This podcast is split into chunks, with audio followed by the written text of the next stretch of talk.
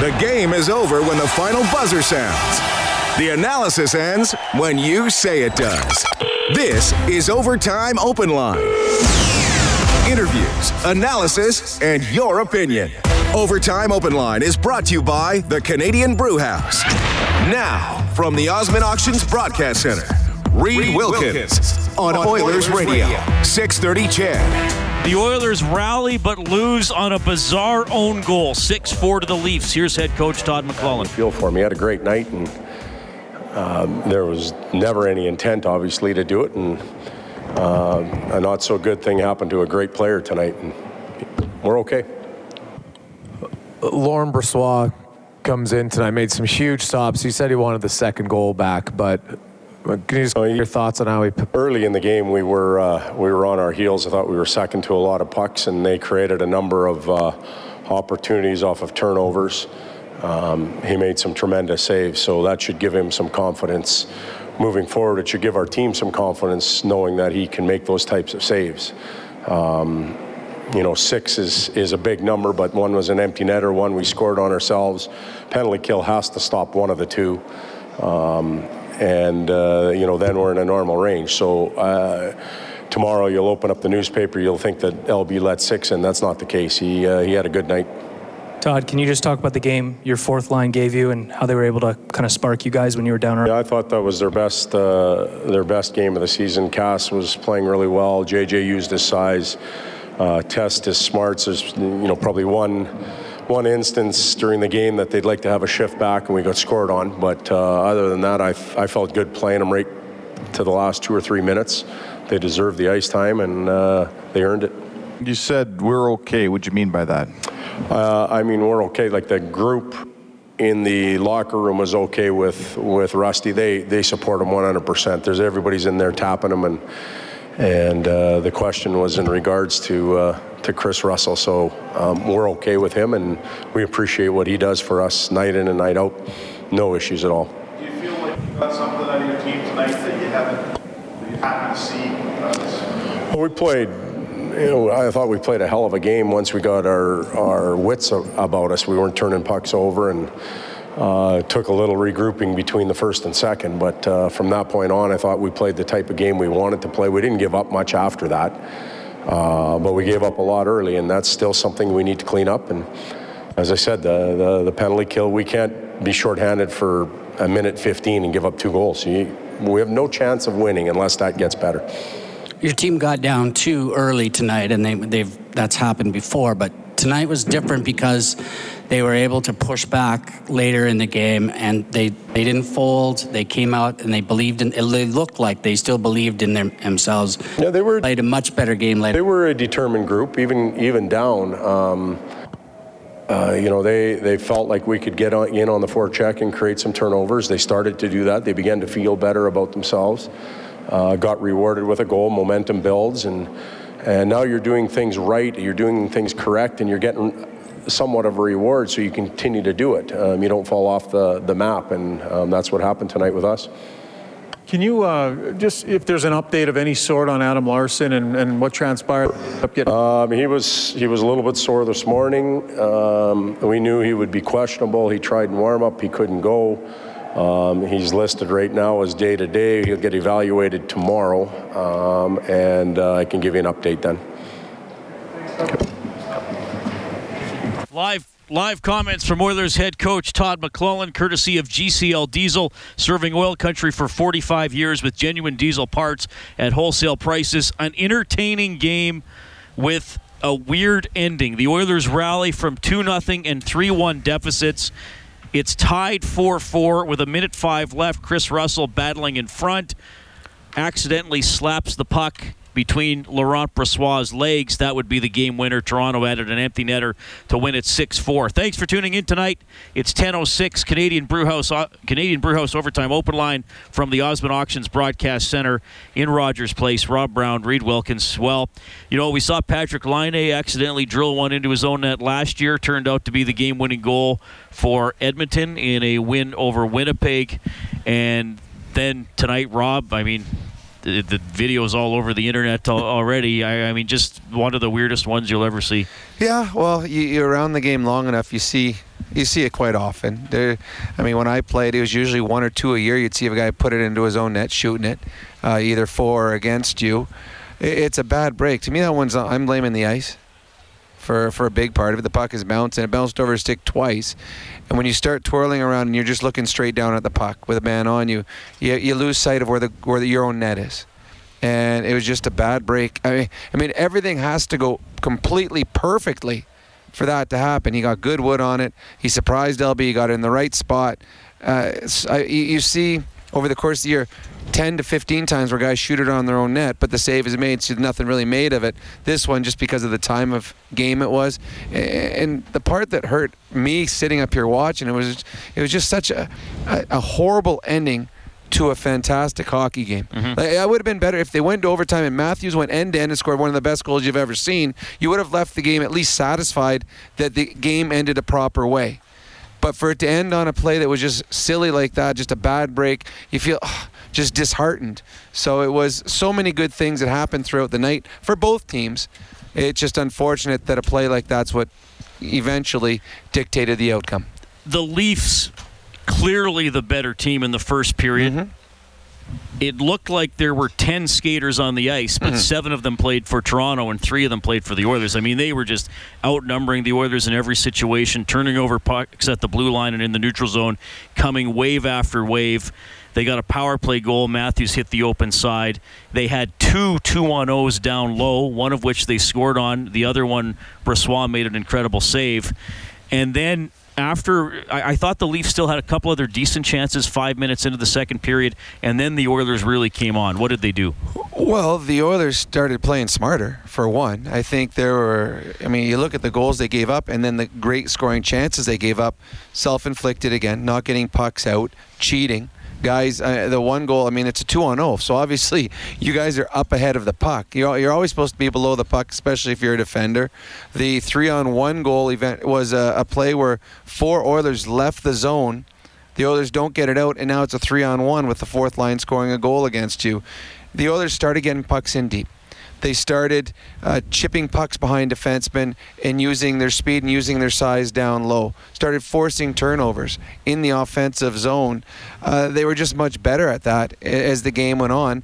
And part of it too, and we see this when you get a build a couple goal lead as the Maple Leafs do. They they took their foot off and they started playing more of a prevent. Mm-hmm. And usually when you play prevent, you give up chances, and they lost momentum. Uh, the Oilers had a great opportunity in the second period with four minutes of power play time. They didn't capitalize on. And as much as you look at the Russell uh, blunder that was the difference in this hockey game, I think you can really look at the specialty teams was the difference in this hockey game again, as we've seen it has hurt the Oilers all season long. Yeah, huge weakness for the Oilers all year. Last in penalty killing coming into today at 73%, so that'll drop even more. Power play 20th, 18.2%, so that'll drop a little bit as well. The Oilers do get four. That means a $100 donation to the Juvenile Diabetes Research Foundation, courtesy of Booster Juice, an oasis of freshness in a fast-paced world. They give 25 bucks for every Oilers goal throughout the season. Follow the total on the Oilers page on 630ched.com. 6-4 Toronto is the final. You can reach us at 780-496-0063. We'll start off with Rocket this evening. Hi, Rocket. Hey guys, how you doing? Pretty good. You know what? I, you know, despite the, you know, the Russell deflection, and I agree with you 100%, Rob, that when you're the puck's bouncing and you're spinning around, you don't know where the net is, and and that happens, and that's that's of course extremely unfortunate. But uh, I got to tell you, like I got a feeling that this is going to turn this team around actually, given how well they played this game and and and what a and like you guys were saying, like what a good game it was. Um, this is this to me seems to be uh, could be the kind of thing that uh, everybody rallies around instead of uh, you know wallowing in it, considering how well they played. And I just wanted your take on that. Well, I agree. Uh, I mean, it, it was a fun night in, in the building. It, all you all you were missing was the smoky haze from the old, you know, the 1970s, 80s games when you're in the old arena to have the smoky haze because there was so much energy in the building. Now, and it's cool. I, I love when other teams have fan support in an arena too because it just makes it for that much uh, that much more exciting and, and rowdy and, and crazy in here. And both Both the fans were chanting back and forth, and yeah, the, the Oilers can use this as a rallying cry because they uh, they came back against a very good team. They dominated play the final 37, 38 minutes of this hockey game. Having said that, they need to use this to catapult them forward. They have another big game coming up in Calgary. And again, it's going to be an emotional game. It's the Battle of Alberta. Now both teams are, are, are again, desperate for points.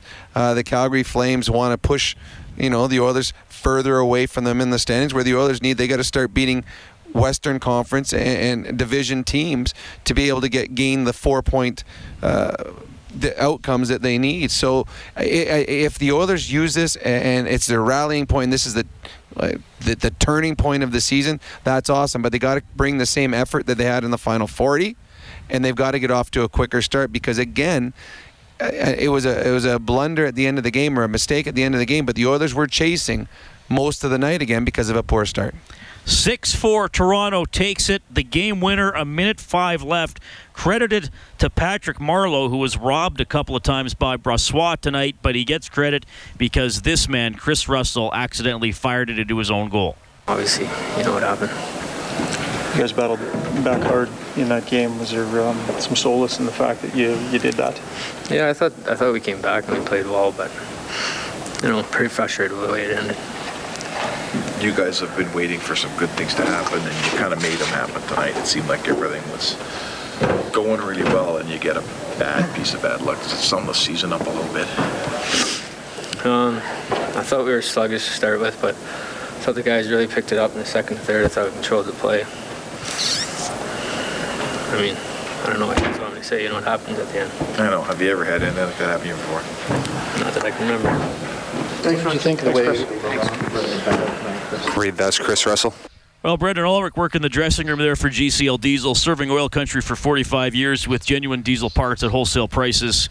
You knew Kris Russell was was going to stand in there and, and, and say whatever he could tough situation, obviously, uh, to be in. He'll be back strong, I'm, I'm sure, Saturday against the, the Calgary Flames. And you kind of, it was quiet off the top there, but basically saying, not really sure what happened. I mean, I'm not laughing at, at him, but I mean, what what else is he? What else is the guy really going to say? Well, it, I mean, this is the hard, one hard part about sports, and, and I've been in there where something bad happens in a game, or or you are uh, the fault uh, of something that negative that happened, and you got to answer questions about it.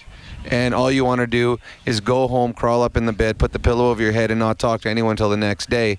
Yeah, you got to face the media and you got to face the cameras. And the first question you know is going to be, "What happened?" Well, I mean, you saw what happened. I shot it into my own net. What do you want from me? So it's tough. I give him credit for standing up and and acknowledging what he did. But again, it was it was a mistake, and there's way worse mistakes that happened in this game tonight.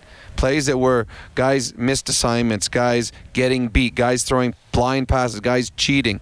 This was just uh, a mistake out of effort, not a mistake out of out of a lack of discipline or a, a lack of uh, detail. And it just unfortunately shows up bigger on the scoreboard. And this is going to be something that I don't know, care which channel you turn on tonight or what you go on on the internet or on the any feed, this is all they're going to show.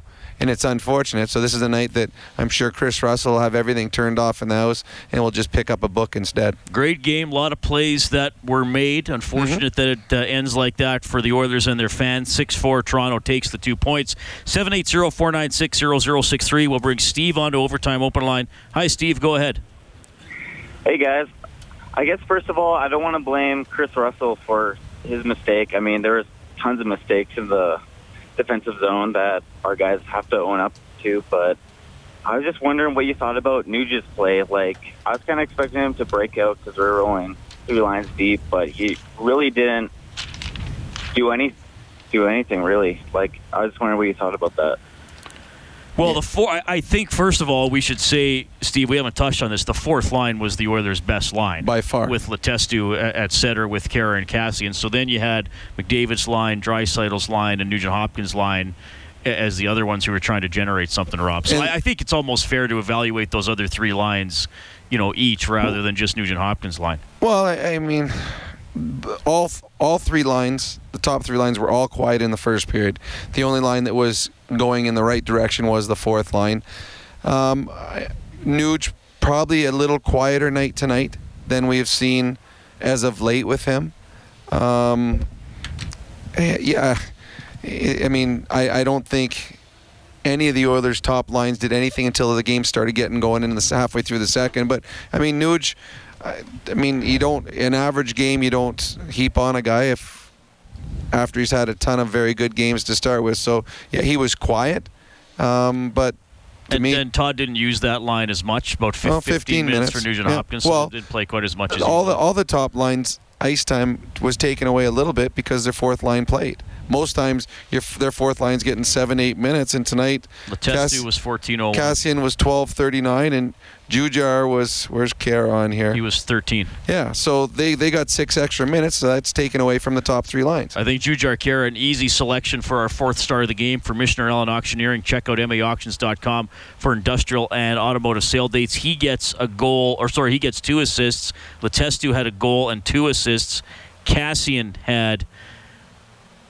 Did they take an assist away from? No, there it is. He had a, he had a goal and an assist. Letestu, the first star, Nylander, the second star, and Kassian was picked as the third star. All right, we're getting to everybody on hold. That's 780-496-0063. You'll hear from Laurent Brossoit, who got the a little bit of a surprise start. Talbot on injured reserve this morning. It's Canadian Brewhouse overtime open line from the Osmond Auctions Broadcast Center. Live from the Osmond Auctions Broadcast Center. This is the Canadian Brewhouse Overtime Open Line on Oilers Radio. 630 CHED. Andrew Gross from the 6:30 CHED Afternoon News with the early nomination for the tweet of the night. Anyone else notice Toronto gets awfully lucky in the last minute of games lately? Hashtag NHL, hashtag CFL. 6 4 here at Rogers Place. Very entertaining game. Toronto outstanding early. They led 3 1 after the first. The Oilers came back to tie it 3 3. Leafs got a power play goal late in the second to go ahead 4 3. And then Oilers defenseman Kris Russell put the puck in the net twice in the third period, once into Toronto's, once unfortunately into his own, and the Leafs get out of here with a 6 4 victory. You're going to hear from the Leafs dressing room in a couple of minutes here. 780 496 0063. We have Terry standing by. Hi, Terry. Gentlemen, can you hear me? Yep. Good evening. Rob Reed, uh, listen, I, I'm going to weigh in on this Kris uh, Russell thing, uh, if I may.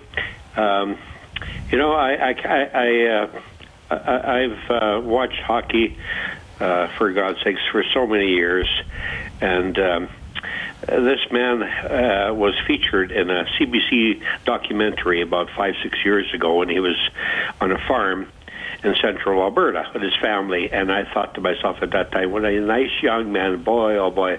He was playing for Calgary at that time. Could we not get this guy? And we did. And I, I feel so sorry for him. I uh, kind of date myself a little bit because uh, I actually saw um, um, uh, Bobby Orr play as a junior and uh, Glen Sather as a junior. So I'm going back a little ways, and I have one question for you. Um, our our friend Kassian, I wonder if he's any relation. There was a Dennis Kassian back in the 1950s that came out of uh, Warwick, Vegreville area, and played with the Chicago Blackhawks. He had a bit, you know, a bit of a time with them, and I wonder if that's part of the same family. Well, Zack's from Southern Ontario, so I don't know for sure, but I, I, I doubt it, though, Terry. But I can try to find out for sure. Thanks for calling 780 496 0063. Let's go down to the Leafs dressing room. He got credit for the empty netter. Here's Nazem Kadri. Naz, can you take us through that uh, the game winner? Uh, yeah, Patty did a great job buying some space, uh, beating one guy, getting a good good opportunity, and the puck just came off the goalie and tried to press pressure the defenseman to uh, get a secondary opportunity and just tried to lift his stick, and I think he uh, you know panicked a little bit. The puck was bouncing, and uh, I think just ended up shooting his own net. So good bounce for us. That left you laughing. Yeah, I had no idea what happened originally, so uh, I just saw the goal light on and the puck behind him, and I kind of figured that's what what, uh, what happened, but uh, wasn't 100% sure, and obviously a fortunate bounce for us, but uh, two points is two points. What was the celebration like? When were you guys like asking each other what happened after the goal, or Yeah, I wasn't. I was. I was lost. Yeah. I had no idea what happened, and uh, just saw everyone kind of skate towards us, and uh, fortunate, uh, fortunate bounce, I guess. And I'm kind of, I don't really know how to describe it. Was that Guttigan out in that third period when the Oilers had clearly taken control of the game in the middle frame now? They did push in the second. They uh, dominated the second period for sure, but that's what you expect from a, a, team that's got that much skill. And having the first period that they had, being down a couple goals, uh, you expected to push back. So that's that's what playing on the road is all about. Weathering the storm for a little bit and capitalizing on opportunities and getting a little bit lucky. Nine, four, and one on the road. Are you liking the club's resilience? Loving it. Um, you know, I think that shows a lot of maturity, character win, uh, being able to hang in those games, especially on the road with, uh, you know, the momentum and the crowd uh, up against you. I think it shows a lot of maturity and a step we've certainly taken in the right direction. Glad to see Nylander get going tonight. For sure. Uh, it was only a matter of time for him. He's got all the skill in the world and um, he wants to be good. He, he works hard, and I think, uh, you know, as a young guy, it's just you know, handling handling those slumps can be uh, difficult at times, but with his skill, puck's going to go in the net with that shot. Great shot, uh, great screens all around, uh, great place. All right, that's Nazem Kadri from the Maple Leafs. Got the empty net goal, played 18 minutes, two shots on net, 37% in the face-off circle. And, and he mentioned he was asked about resilience. I mean, I think that's what made this such a great game is that both teams had to be resilient. The Oilers certainly were on the verge of, of maybe getting blown out, and they came back. And then the Leafs twice had the Oilers come back to tie it, and they had to stay in there. Well, I mean, it was a really good hockey game, Rob. You mentioned it. W- would have been b- better to decide at three on 3 mm-hmm. Tough break for, for Russell, and the Leafs win it 6 4 tonight. Before we get back to the phone lines, we should talk a little bit more about. You mentioned the fourth line, but specifically, not to take anything away from Letestu and Kassian's game, but Jujhar Khaira. La, uh, just quickly, last year he starts playing and looked, you know, okay, but he was so uncomfortable with the puck got into some games, got into some playoff games, starts this year, and you're like, where's the step forward? Gets healthy, scratched, and since then, we've seen a much different player. Seen an excellent player since then. You see a guy on your fourth line who still doesn't have a lot of NHL games under his belt that is not afraid to carry the puck through the neutral zone, uses his body to shield off defenders and, and, carry the puck to, to spots where he can make plays. And he's making plays and that's the biggest thing. A lot of fourth line players in the National Hockey League, they're there to, uh, they, they've got certain situational parts of the game that they play. They'll be a penalty kill guy, or they'll get certain minutes against the other team's fourth line. But uh, Jujhar's right now and his line mates, they're they're going out against anybody because the coach has that faith in it, and it's because they've earned the right. Jujhar's made some wonderful plays down low below the goal line. He's getting in on, hard on the forecheck. He's being physical. He, he he's making plays. He's using his speed. All the attributes that he has, he's taken full advantage of, and it was a huge wake up call for him at the beginning of the season. He didn't come in to camp and play the way that they expected him to. Being a healthy scratch, I've been there. It, it, there's some soul searching when you do that, and you come out of it. And there's I've seen guys go two different ways. Some guys come out and they're pouting mm-hmm. and they're mad at the world and I deserve better. And those players, all of a sudden, they just disappear. And there's the other guys that come out mad and I'm going to show him that I'm better than what uh, I've shown thus far. And Jujhar has done that. And because of that, he's earning the respect of his teammates and the respect of his coach. And he's our adjustment of the game for the Alberta College and Association of Chiropractors. If it hurts, see a chiropractor. Visit albertachiro.com. It's 1028 780 496 0063. Abbas is on the line. Abbas, how's it going? What up, guys? Hello, go ahead. Even though the Oilers lost uh, this this uh, tonight, the I gotta say Jujhar is amazing. Because of him, we got a one goal with our bird assist with the two one thing, and then when when we were down. Um, uh, three. What was it? It was three one Toronto at one point. Yeah, but at least he got us to uh, like almost an o- OT. You know, because I think it was what three two. First was two one, then he made it three two. But it, his assist was amazing, and, and I'm wondering if uh, this guy will be signed like with uh, maybe like a five year contract or a six year contract. Thanks. Okay. Yeah, well, the Oilers just signed him to uh, a, a, new contract in the off season, so I think they'll be uh, be going with that one for for a while here. I'm just double checking if he was two or three because I got a bad memory. Yeah, he got a two-year contract, so that's where Jujhar's at right now. We got to do some headlines and weather here at 10:30. We're coming back with your phone calls. You'll hear from Brossoit, McDavid, and Matthews. Leafs get out of here with a 6-4 win. This is Canadian Brewhouse Overtime Open Line from the Osmond Auctions Broadcast Center. This is the Canadian Brewhouse Overtime Open Line. Now, from the Osmond Auctions Broadcast Center, Reed Wilkins on Oilers Radio, 630 CHED. Thanks for joining us tonight. It's 10:33. Final score here at Rogers Place: Toronto Maple Leafs six, Edmonton Oilers four. Very entertaining game. Always love the chanting back and forth between the Leafs fan and the Oilers fans. Kris Russell's unfortunate own goal slapped it between Laurent Brossoit's pads. Turns out to be the game winner, credited to Patrick Marleau. Rob, we should touch on Brossoit's game. Uh, I thought we'd be talking more about the goaltending, but but given the way the Oilers rallied and, and the and the odd goal that decided, we've been talking more about that. Brossoit winds up being credited with 30 saves on 35 shots. I that doesn't sound great, but I, I thought he made some very important saves, and I also thought he there were times in this game he, he wasn't getting a lot of support from his d- defenders, whether they were a defenseman or a forward. Well, yeah, uh, the second goal uh, was probably a goal that he'd like back. He was beat short side. It looked he might have been off his angle a little bit and was beat on that one. The other goals, I don't know if you can fault him on any of them. And then you start thinking of the big saves he made that could have. There was a couple times in the first period and then early in the second where if Toronto scored, it would have become. It could have become a runaway this game if they extended the lead to get into a three-goal lead. Could have really taken the the the, win rate out of the sails of the Oilers, and all of a sudden it could have got really ugly. And you think back, it's two nothing, and Marleau is on a two on zero wide open net. And I mean, people were celebrating in the stands. The Maple Leaf fans already. He makes a big save there, makes a couple big saves, backdoor, and, and then in the third period.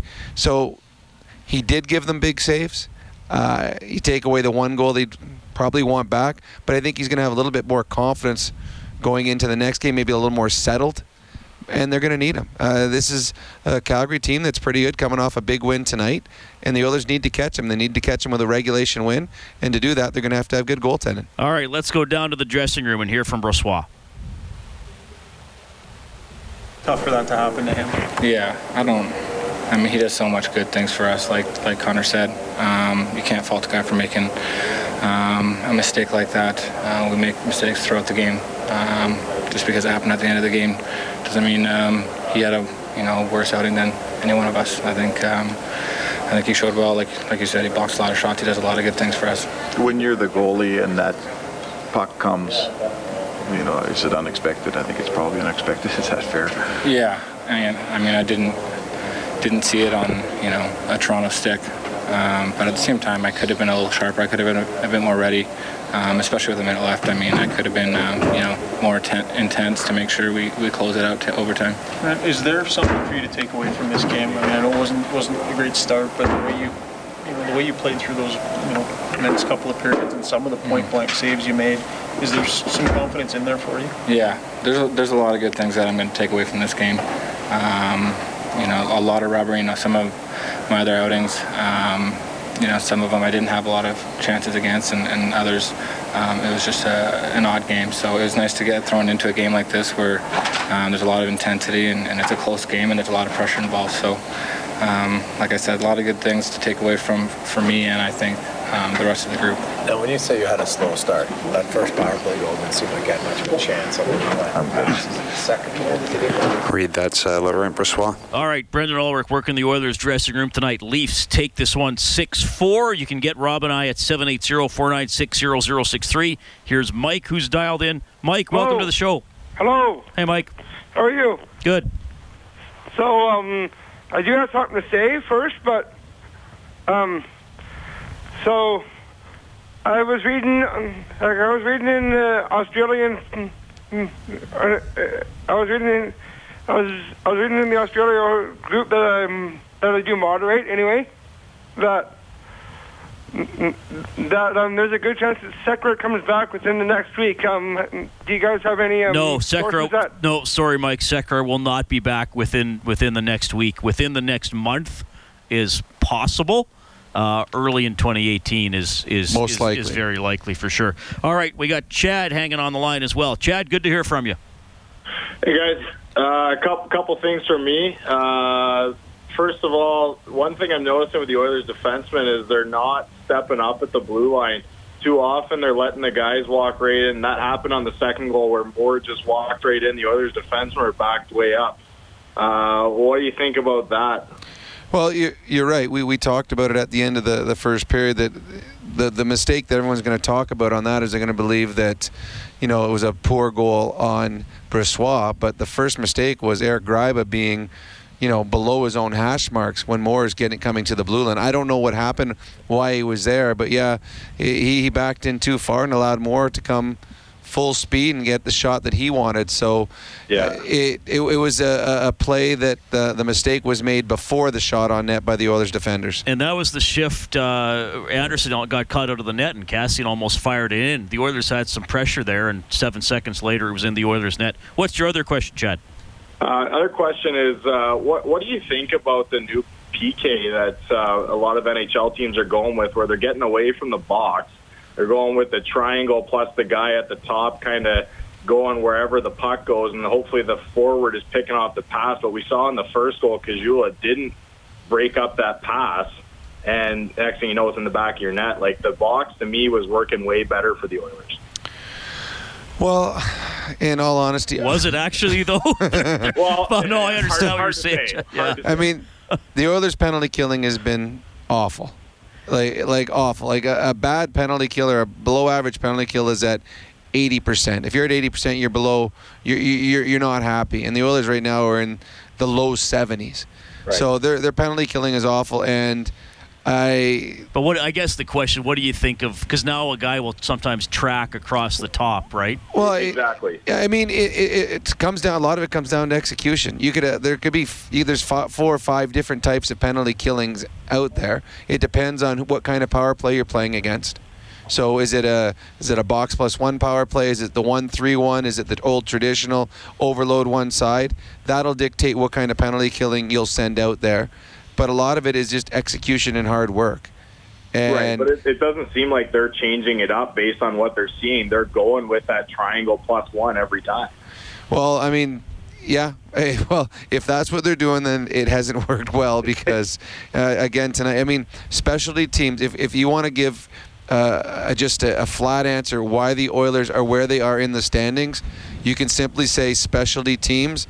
And you wouldn't be far off on the mark because their specialty teams have have haunted them this season, and a big reason they are where they are in the standings. You know what? I, I'm going to say something, Robin. Maybe you'll you'll think I'm being overly detailed here. And and, and Benoit Pouliot was a guy who people called in a lot to us and, and criticized, but his height and the, the and the length, Stick length, the yep. stick length, he could deny a, a lot of lanes or or delay a pass, and they don't really have a lanky guy like that on the PK. And it's so true. And, and I go back to, to when I played, there's a guy, Cory Cross, who uh, was, you know, a, a number five, six defenseman most of his career. Hated playing against him because his feet always got in the way. Every time he went to make a pass, he had like size 13 skates, it seemed like, and would always hit his feet. Playing against when I when I played, it was a guy named Kjell Samuelsson. He was an, he was the Chara of my era. He was probably about six foot six, but he, he would always his stick would always block that pass or tip that puck that was going to the net or his reach. You t- thought you were around him, and all of a sudden you feel his arm. That's back when you could clutch and grab. He'd grab your shoulder and pull you back. So yeah, there there is something into the fact that a guy's wingspan. And, and Benoit Pouliot had a wingspan that would, I don't know, would it be 12 feet, 13 feet? That covers a lot of ice in the defensive zone. So he was very good at tipping passes that were going through the, the, the box. And that's the one thing that has really hurt the Oilers this year is the passes going cross seam and they're getting backdoor open nets. Leafs win at 6 4. The Oilers were one goal away from us turning on the Japanese Village goal light on the Oilers page on 630ched.com. We activate it whenever the Oilers get five or more in a game. Then you can print up a coupon for a free appetizer to Japanese Village, downtown, south side, and north side. 780 496 0063. We'll bring David onto the show. David, you're on with Robin Reed. Hi, Reed. Hi, Rob. How are you doing? Pretty good. Very good. Excellent. I just want to bring up a couple of points. Obviously, tonight's game was really, really entertaining. You know, the entertainment value in tonight's game was tremendous in terms of the back and forth and the way the Oilers were able to come back. But there was something that happened at the end of the game that really incensed me, and I was really very disturbed by it. And I think Rob, Bob tried to push you into it when he was when he was discussing it with you at the end of the game. But I think you really pushed back and really stayed away from saying this. You know, um, at the end of the game, you know, Jack Michaels was talking about how he's not saying this as an employee of the Oilers, but he felt that there was a lot to be taken from this game and going forward. There's a lot that they can gain from what happened here and how nicely they came back and everything like that. But I think I, I think I think it's really important to just put just point out here. You know, at this point, we're expecting the Oilers to be a winning team.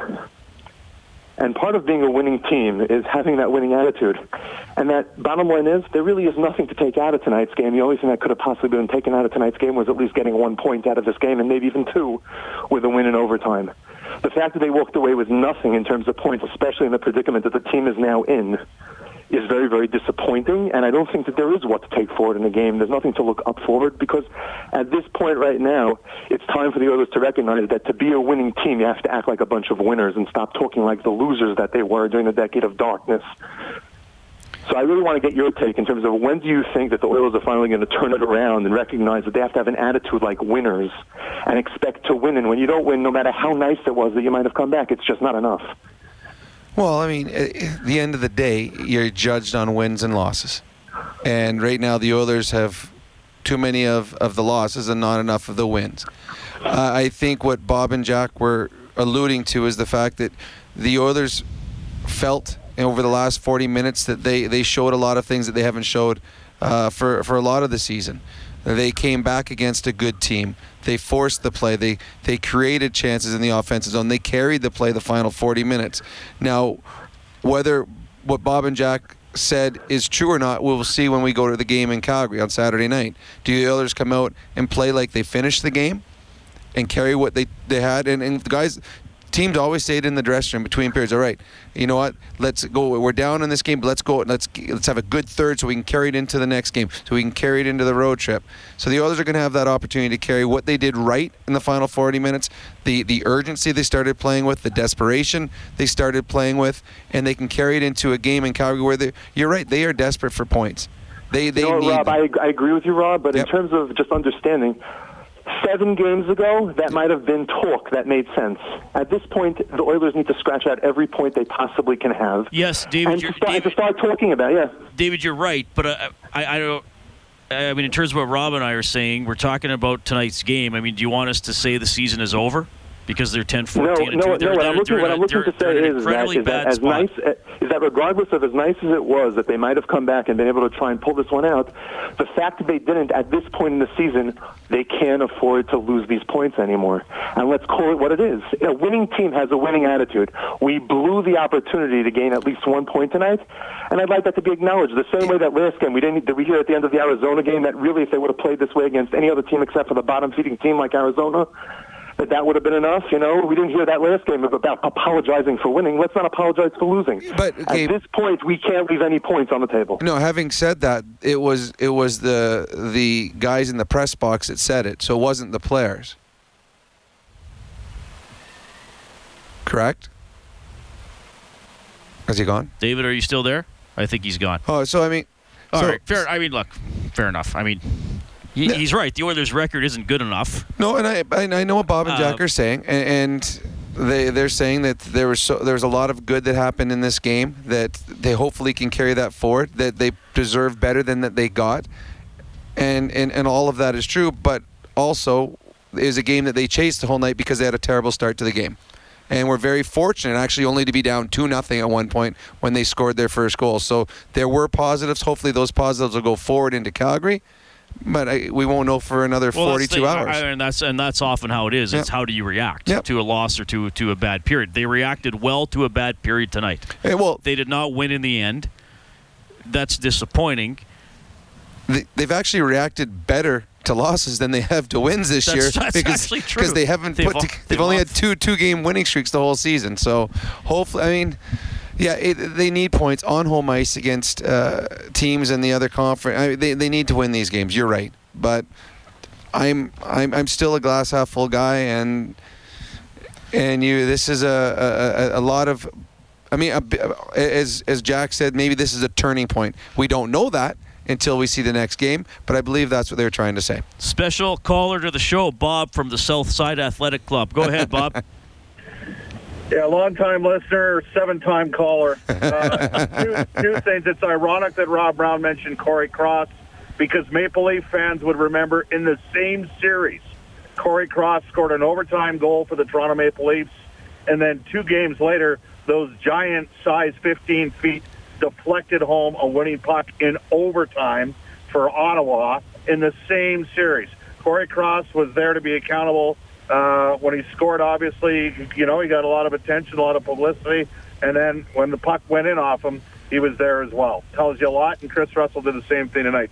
The point we're making isn't that, hey, boy, there's there's things they can build on here, despite the fact that they're 10, 14, and 2. As you guys know, they didn't have their number one goalie. They didn't have two of their three top three defensemen. Had the Edmonton Oilers beaten the Toronto Maple Leafs tonight, and the Leafs, uh, you know, didn't have Freddie Andersen, didn't have Morgan Rielly for the sake of argument, and Jake Gardiner, Leafs fans would have said, yeah, but you didn't beat us at our best. Fact is, Edmonton rallied from down 2 nothing 3 run. Rob, you've been in situations like that as a player. You don't have all your horses. Your team never quit. That was the point that we were making, that they stayed in the fight, that they battled. You mentioned the, the sense of desperation. That's where we're going. If that's last on the previous caller that wants to be a negative Nelly, okay, so be it. But I, we were factoring in who Edmonton didn't have in their arsenal tonight, guys, as to part of the explanation as why tonight was a building block. Brossoit has an opportunity to build off the final 40 minutes in goal. And some of the defensemen that took on accelerated minutes can do the same. The fourth line as well. And that's where we're going. Okay? Appreciate it, Bob. Talk to you tomorrow. Hang in there. That's Bob, 780 496 Just Bob. Yeah, just Bob. Just by, I think everybody knows which Bob that was. 6 4. Toronto takes it. You can weigh in on this game on the season at 780 496 0063. we got to take a quick timeout. Canadian Brewhouse Overtime Open Line from the Osmond Auctions Broadcast Center. Live from the Osmond Auctions Broadcast Center. This is the Canadian Brewhouse Overtime Open Line on Oilers Radio. 630 CHED. Well, that was quite a game. You're going to remember this one. 6 4, Toronto beats Edmonton. Winning goal with a minute five left. Kris Russell slapping it accidentally five hole on his own goaltender Laurent Brossoit, and then the Leafs got an empty net. A really good game by the Oilers' fourth line of Kassian, Letestu, and Khaira. I'm Reed Wilkins. He's Rob Brown. Really appreciate you joining us tonight. We'll bring in Chris at 780-496-0063. Good evening, Chris. Hey guys, how's it going? Well, we're doing pretty good. Well, I I just want to touch on a few points. I won't go on and on, but I'm not a negative Nelly. I'm a, a proud supporter, passionate fan, just like a lot of us, and we all want to see the Oilers do well, and we're all pulling for them. And but I got to call it what it is. And when Bob calls in and says negative Nelly, I don't agree with that. We all love our team, but we got to call what we see. And I just want to touch on something that I think we haven't really touched on, and that's playing with passion and playing with determination and like you're hungry. We got guys like Kassian that are running around like playing like they're six foot five, 240 pounds. Where is Patrick Maroon doing that? Nowhere. Where is Milan Lucic doing that? Nowhere. How come those guys who we depend on to throw some muscle out there and some heart, determination can never deliver? And I'm not trying to hate on Patrick Maroon, but he is a shadow of a player of what he was last year. He's constantly on the wrong side of the puck. He's always looking around to see if someone else is going to chase, and then then he kind of gets on his horse. He's kind of just gliding around, comes off, argues with the ref about every last So, little Chris, offside. Chris, I'm gonna I'm gonna just cut you off because I, I think you made your point. I, I guess I, I would counter that to say is I, I think that's why the Oilers are where they are, and quite frankly, where was Zack Kassian before the last two or three games? The, uh, there there have been a lot of guys who have not consistently brought what we expected them to bring, or brought more consistently last season. I mean, I think you're kind of answering your own your own question. Oh, he's gone. Yeah, I mean, good point. It was a good point by him, and a good point by you. Let's go down to the Leafs dressing room. Here's their head coach, Mike Babcock. How does that ending, at least the own goal, uh, rate for you in terms of your experiences and ways to win a hockey game? Well, I just think that you know, we really started really good. We, I thought we really controlled the first period. I thought they really controlled the second. But in this league, if you start on time, things tend to go well for you. And you know, our power play was really dangerous here tonight. Uh, you know, Willie for the minutes he played was as good as you can play. Our fourth line was good. Uh, you know, they're a dangerous team. They do real well off the rush. They activate their D. I thought the game was probably exciting for the fans. wasn't very exciting for me. Um, but in the end, you found a way to win a game, and that's what we got to do on the road. Sometimes they're ugly, but you find a way to win. Mike, did you expect that from the Oilers' fourth line tonight? Seven points. From who? The Oilers' fourth line. Well, you know, I guess the way I look at it too, Willie was playing on our uh, fourth line too, and he had three. So I mean, that way you look at it. Uh, you know, either don't draw it up like that. You think McDavid and, and uh, Matthews and those kind of guys are going to have the opportunities, but that's the way it goes some nights. That's why you have, you know, four lines and 60. Do you think uh, the three points will help free Willie up mentally a little bit? Yeah, but uh, he's got the same amount of points he had last year. Mm-hmm. So if you look at it today, he's going to have more points than he had last year. I, like I don't know what it's all about. Just play hard and work hard, and you're a really talented player the league is really hard, and uh, your first year no one knows who you are, and then after that they know who you are. And if you want to be a star, you got to dig in and become an everydayer. And uh, it's a hard league. It's supposed to be a hard league. The best league in the world is supposed to be hard. And if you want to be a guy who becomes a star, it's about heart and soul and digging in and getting better. Your club's 10 and 0 when leading after two periods. How important a stat is that for you, and, and what has led to it? Do you think? Yeah, knock on wood here. Like you just don't want to play. I mean, obviously it's important. You want to get ahead and stay ahead and want to win games. Um, you only got to be able to close out games, and I thought tonight, even when we went ahead, there was much time left, but uh, you know we still did a good job in that area. You talk about finding a way to be good. I mean, you're not maybe feeling your best. Was that a bit of a gutsy effort for Austin tonight, saying how he was doing? Yeah, I thought you know I thought that line was dominant in the first, and then I didn't think they were quite as good after that, and yet uh, they were still solid. And he was good in the face-off circle. He had great opportunities. The kid in net made two unbelievable saves off him, and so in the end. Uh, you know, we won the game, and that's why you come to the rink. So, uh, good night for us, and we can move on from here. Right, See you guys. Travel safe, everyone. Mike Babcock, his Leafs are good, 17 9 and 1. They win 6 4 over the Oilers tonight. We'll bring in Alan on the open line. Hey, Alan, go ahead. Hi, just uh, make a, a, few comments here. I, uh, I've been kind of watching a lot of teams this year, but I find the Oilers bench is very, uh, it's not enthusiastic. It doesn't have that that upbeat that everybody's, you know, giving us a fist pump or, or uh, not just after a goal, but during the game to, to really get each other going. And it was noticeable in the first period. And uh, I happened to be at a local pub having uh, watching the first period because I wanted to watch the first period. And I was sitting beside this obnoxious Leaf fan. So of course I'd like to give him a few shots. I'm 61 and he's 30, but uh, I ended up leaving. I told him, I said, he was knocking Brossoit. And I said, how can you knock a goaltender that uh, he comes in in the situation he's in? He had two two-on-zeros. Uh, he was uh, probably multiple. I don't even know if there was nine or ten giveaways in the first period where he made saves. And uh, as a group, they, they seem to have left him out to, to dry. And, and in the end, in the next two periods, he made tremendous saves they came back. Like if they played the first period like they played the second and third, definitely there's a win there. But they in the first period they they gave up the puck too much.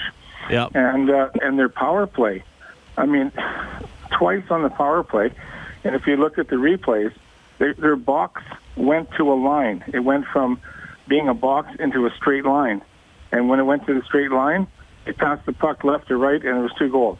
Yeah, Alan.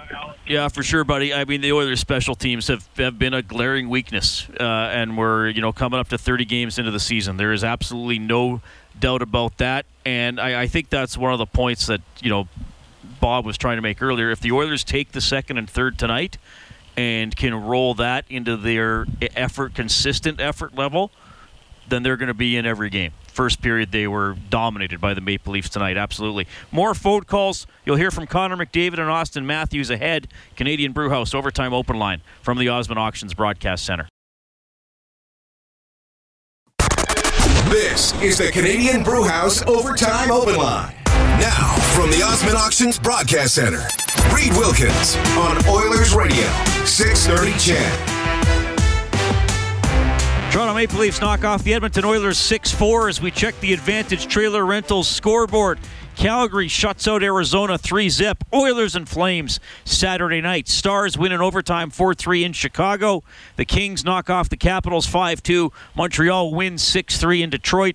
Canucks over the Predators 5 3. Daniel Sedin, career point number 1,000. Minnesota wins on home ice 4 2 against Vegas. Thursday night football Dallas 38. Washington 14. Along with Rob Brown, I'm Reed Wilkins. Really appreciate you joining us tonight. 780-496-0063. We have Dean on the line, who's also going to finish the play for an eight-day parking pass to Jet Set U Park. Brought to you by Jet Set Parking. Park cheap and easy. Visit jetsetparking.com. But first, Dean, give us your thought on the game. Oh man, like number one, all the people calling in right now, like calm down. Like the guy talking about the triangle plus one, dude. Watch a Chicago game. It's not. A, it's not new. Get over it. And for that Da- David guy, I wouldn't invite him to any party. He's such a buzzkill. okay. And and on top of that, everyone needs to lay off the keystones before calling in. Holy.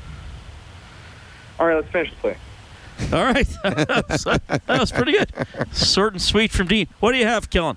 Except when a Stanley Cup. Here's a turnover. Wrist shot.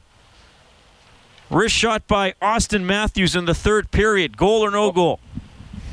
Unfortunately, uh, In the third period. In the third period. Goal or no oh, goal? Oh, right, right. Third, no goal.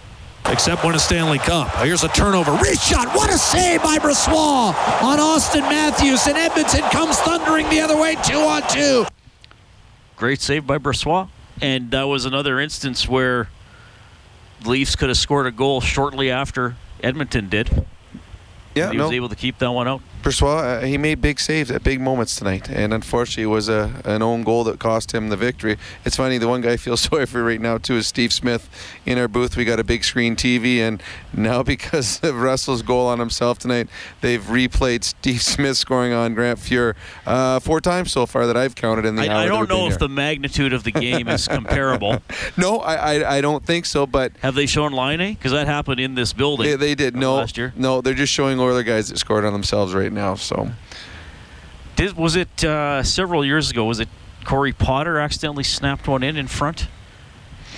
I don't remember that. I remember, wasn't it Bergevin that threw one into his own net when he was with the Islanders? It was either him or Deneen. I think it was Bergevin threw the puck into his own net as Like he was trying to whip he, it to the Yeah, he grabbed it and went to throw it, and then went top shelf on his own goalie. It it happens more than you more than you would imagine. And last year, Winnipeg Jets did it twice. Uh, Laine did it here, and then uh, one of their their small defensemen shot it in from the corner in overtime along the goal line, put it in on himself. So it does happen, and unfortunately for the Oilers, it, it happened at the most inopportune time. 6 4. Leafs over Oilers. Connor McDavid had a goal tonight for Edmonton. Here he is. leaving aside the end, you guys got down two in six minutes, and in the first period, you didn't play very well at all. But then the team really played well. The next 40 minutes, you guys really carried the play. Yeah, you're right. I mean, we didn't start uh, well, obviously. Anytime you find yourself down two in the first uh, five, six minutes, it's uh, not ideal, obviously. But um, we found a way to battle ourselves back into the game, and um, you know, really, I thought we played well in the in the, in the second period. Third, both teams had chances going both ways, so um, you know, just the way it goes, I guess. How hard is it to take to play that game and battle through that game and lose it that way? Yeah, um, obviously an unfortunate way to end it, but uh, you know I think uh, everyone would have wanted would have wanted overtime. I think that uh, would have been an entertaining one, but um, you know, obviously it's uh, it's the way it goes, and um, we battled hard. We can feel good about how we battled. Um, and no one can say that uh, we didn't put our best foot forward. You might be it's Kris uh, Russell. I mean, he looks like the kind of guy that everyone just. He's, he's the guy that you, would go for war, go to war for. Honestly, he uh, you know, he does everything for us. He throws himself and throws himself in some some shooting lanes that uh, most people would be diving to get out of the way, and uh, he's putting himself in, in harm's way. And um, you know, he, he battles so hard each and every night, and you know, honestly, he had a great game. You know, he was great tonight. Um, you know, offensively, defensively, he was he was solid. Um, what can you say to him at a moment like this, or maybe tomorrow? What, what can you say? You know, he's he's a, he's a veteran guy. He's been around a long time. I don't think uh, I don't think he's going to lose any sleep over it. Um, you know, it's obviously unfortunate, and, and uh, you never want to see that happen to, to anyone. And, um, but that's the way hockey goes. It's a game of, uh, quick plays and a game of uh, reading, reacting, and um, know, that's the way it goes. Honestly, there's nothing more you can say about it, and uh, you know, can't hold it against him. He was great all night. Despite the finish and everything, can you guys take solace in the fact that you guys got up off the canvas and came back? Yeah, yeah, you can take a lot of pride in that. Uh, you know, um, obviously, like I said before, not the start we wanted, and we found a way to battle back. And you know, I thought uh, had a really good second period, like I said earlier, and, and uh, third period found a way to tie the game, and uh, you know, gave ourselves a real chance to to get a few points. And you didn't get the result. Was that was that a fun game to play in with all the chances back and forth? The crowd was really into it, everything like that. Yeah, it was exciting. Uh, you know, anytime uh, you know a Canadian team comes to the building, especially the Leafs, um, you know the crowd gets really into it. And, um, definitely a fun game to be a part of. Can you hear that stuff? Read that's uh, Connor McDavid. All right, thanks, Brendan. You know, McDavid's answer on Russell, one of the longest answers we've ever heard him give, and people have asked about is he a, a vocal leader? Does he stand up? He's, he's not a vocal guy. He's a pretty soft-spoken guy. We're not there when he, when he's just in the dressing room, but I think that's that's leadership when you're asked about Kris Russell and you list off everything you like about your teammate when he's had a tough shot into his own net like that. Well, and, and Kris Russell is an easy guy to list off a number of positives about. He's a guy that everyone likes. That, uh, and and my favorite line he said, he's the guy that's diving in front of things that most guys are diving to get out of. So it, it was a, it was just a, a, a tough break, and if it wasn't. It was one of those plays that if it wasn't one that cost that eventually was the game-winning goal late in the hockey game, it'd be something you would be joking about the next day in practice. You would you the guys would come out and the coaches would put a puck in front and the guys would all go and shoot on their own net or something silly like that. It just it was so inopportune uh, at the end of a game that it, it's it was heartbreaking for him, and but it. I'm sure that uh, it won't be the last time we see an Edmonton Oilers put the puck in their own net at some point this season or next. Just hope that it's in a game that they're comfortably ahead in, and you don't have to worry about it as much. By the way, Adam Larsson didn't play tonight. Upper body injury. Todd McLellan said day to day, so I guess we'll find out a little bit more tomorrow. They're going to need him. I mean, Sekera's obviously out. Klefbom's been playing dinged up. That's the exact word general manager Peter Chiarelli used the other day. 6 4, the Leafs take this one. We'll bring Cam onto the open line. Cam, you're on with Robin Reed. Fellas, how are you? Very good. Another interesting uh, goal that the Oilers were involved in was the Patrick Stefan goal in 2007 when he missed the net. If you guys remember that open one, His non goal, yeah. and and Hemsky ended up taking it down and scoring to win that game. Who was the announcer that went off on Steffen and called for his head? Was that Ray Ferraro? That was Ray. Yep. They- looking back on that, like he thought it was intentional. I don't think it was intentional. Was it? No, I don't. He didn't think it was intentional. He thought he was way too casual. He didn't think he intentionally missed. He thought he was way too casual in that position to go down and, and miss an open net like that. And he was casual, but most players, when they have a wide open net, are a little casual because they think it's probably going to go in the net. But yeah, Ray Ray went off on him afterwards. He had a little bit of a Ray rant. Yeah, he did for sure. It was, it was actually quite surprising. Um, so I'm getting ready to get lambasted by Rob on this one, but I'm going to throw something out there. I'm just having fun, but you probably will, and that's fine. I I have to I have a tough time with the concept of a fourth line earning it or deserving it when it comes to ice time. There, there's nothing that can can be gained by giving them that extra ice time. Like I like it, and you're trying to win the game. There's so much downside to having those guys out there with a minute and ten seconds left. Were they, you know, ultimately responsible for the goal? No, they weren't. I just wonder why. And I've always been an inclusionary guy. I, I've always been the guy play four lines. I, I'm a big believer in it in, in every sport. I've coached. I played college hockey. I played junior hockey, college football. I mean, I'm a big believer in playing your bench, everything. I, I, I, I've coached at a high level. So it's, it's not a natural thing for me to want to exclude, and I get caught up, and I'm excited about that fourth line plan too. But is there anything to gain by not having McDavid? And I'm not trying Well, to. Uh, McDavid was on the ice for the, the, the last goal against by Patrick Marleau when Russell put the puck in the net. McDavid was on the ice, and so was Slepyshev. But the zone was gained with the fourth line on the ice, right? I don't I- think so. I don't Listen, think I so. think the Oilers maybe might have partially changed on the way back, but it was kind of a it was a kind, it was a two on two rush with Marleau cutting in front on Nurse. Yeah. And then the puck was there, and Russell and Kadri were, were tangling for it, and then that's when Russell slapped it in. Well, you, you go with who's playing the best. Whether it's a- a- and when you're on the bench, and every coach I've ever been on, been with, has played the same way. If if you're playing well, you play. If you're not playing well, you don't play. And it's not a fourth line where we have. Uh, who, who was the big dude that we had that played for the Oilers? He ran the guy through the boards. Big tough guy. He ran the guy through the boards at the beginning of the season once a Calgary Flame became a cult hero here. Matt McIntyre. It's not like the Oh, yeah. Oilers' fourth line is a, uh, they have a McIntyre or a guy that's non-capable of playing.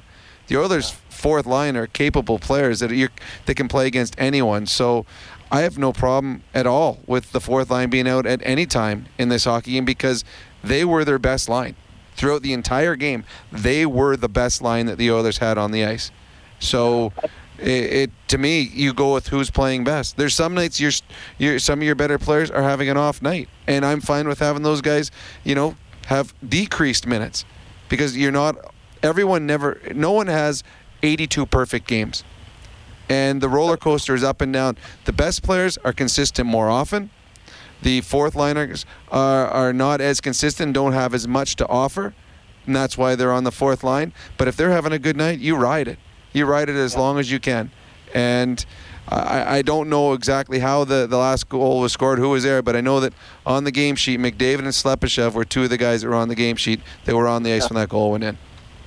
Yeah, fair enough. I, I mean, that's that's a good. I, I called for an explanation more than anything. Too. I just, I that concept of of um, earning and deserving. I, I think at the NHL level, you know, you earn your paycheck. You deserve, you know, to get paid. And like, I, I the last thing I want to do is start to see feel good moments. But but aren't, were, you, were you not the caller the other night and said that Maroon shouldn't play in the third period?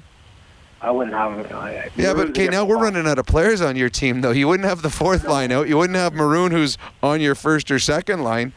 Like you, we're running out of players for the third period now. I echo the sentiments of the previous caller. I'm not going to rip on Maroon again. I, I echo the sentiments on him. I, I'm not. I'm not impressed with his with his game this year. I'm not at all. So different story, I guess. Di- different call for a different night. Hopefully, never again. Hopefully, I'll never have to make that call. All right, Cam. Well, Ray, Rob's giving you a bit of a hard time too, but that's No, all right. it's all Th- th- th- thanks a lot for calling. Let's go back down to the Toronto Maple Leafs dressing room. One of the best young guys in the game. Here's Auston Matthews. Auston, uh, what was it like seeing that game-winning goal go in? Yeah, crazy. Uh, pretty fortunate uh, for us. Definitely didn't uh, envision the game ending like that, but uh, it's a win. Uh, we're going to take the two points and move on here to Vancouver. The start uh, the club was able to get here tonight, uh, were you surprised it was as dominant as it was uh, against a team like that?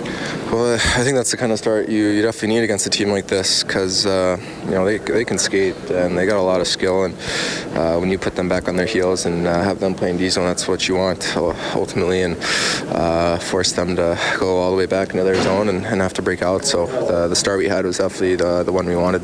What was the matchup with uh, Connor like tonight for you?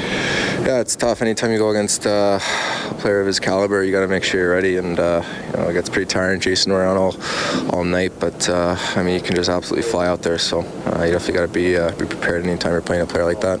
How are you feeling? I've had better days.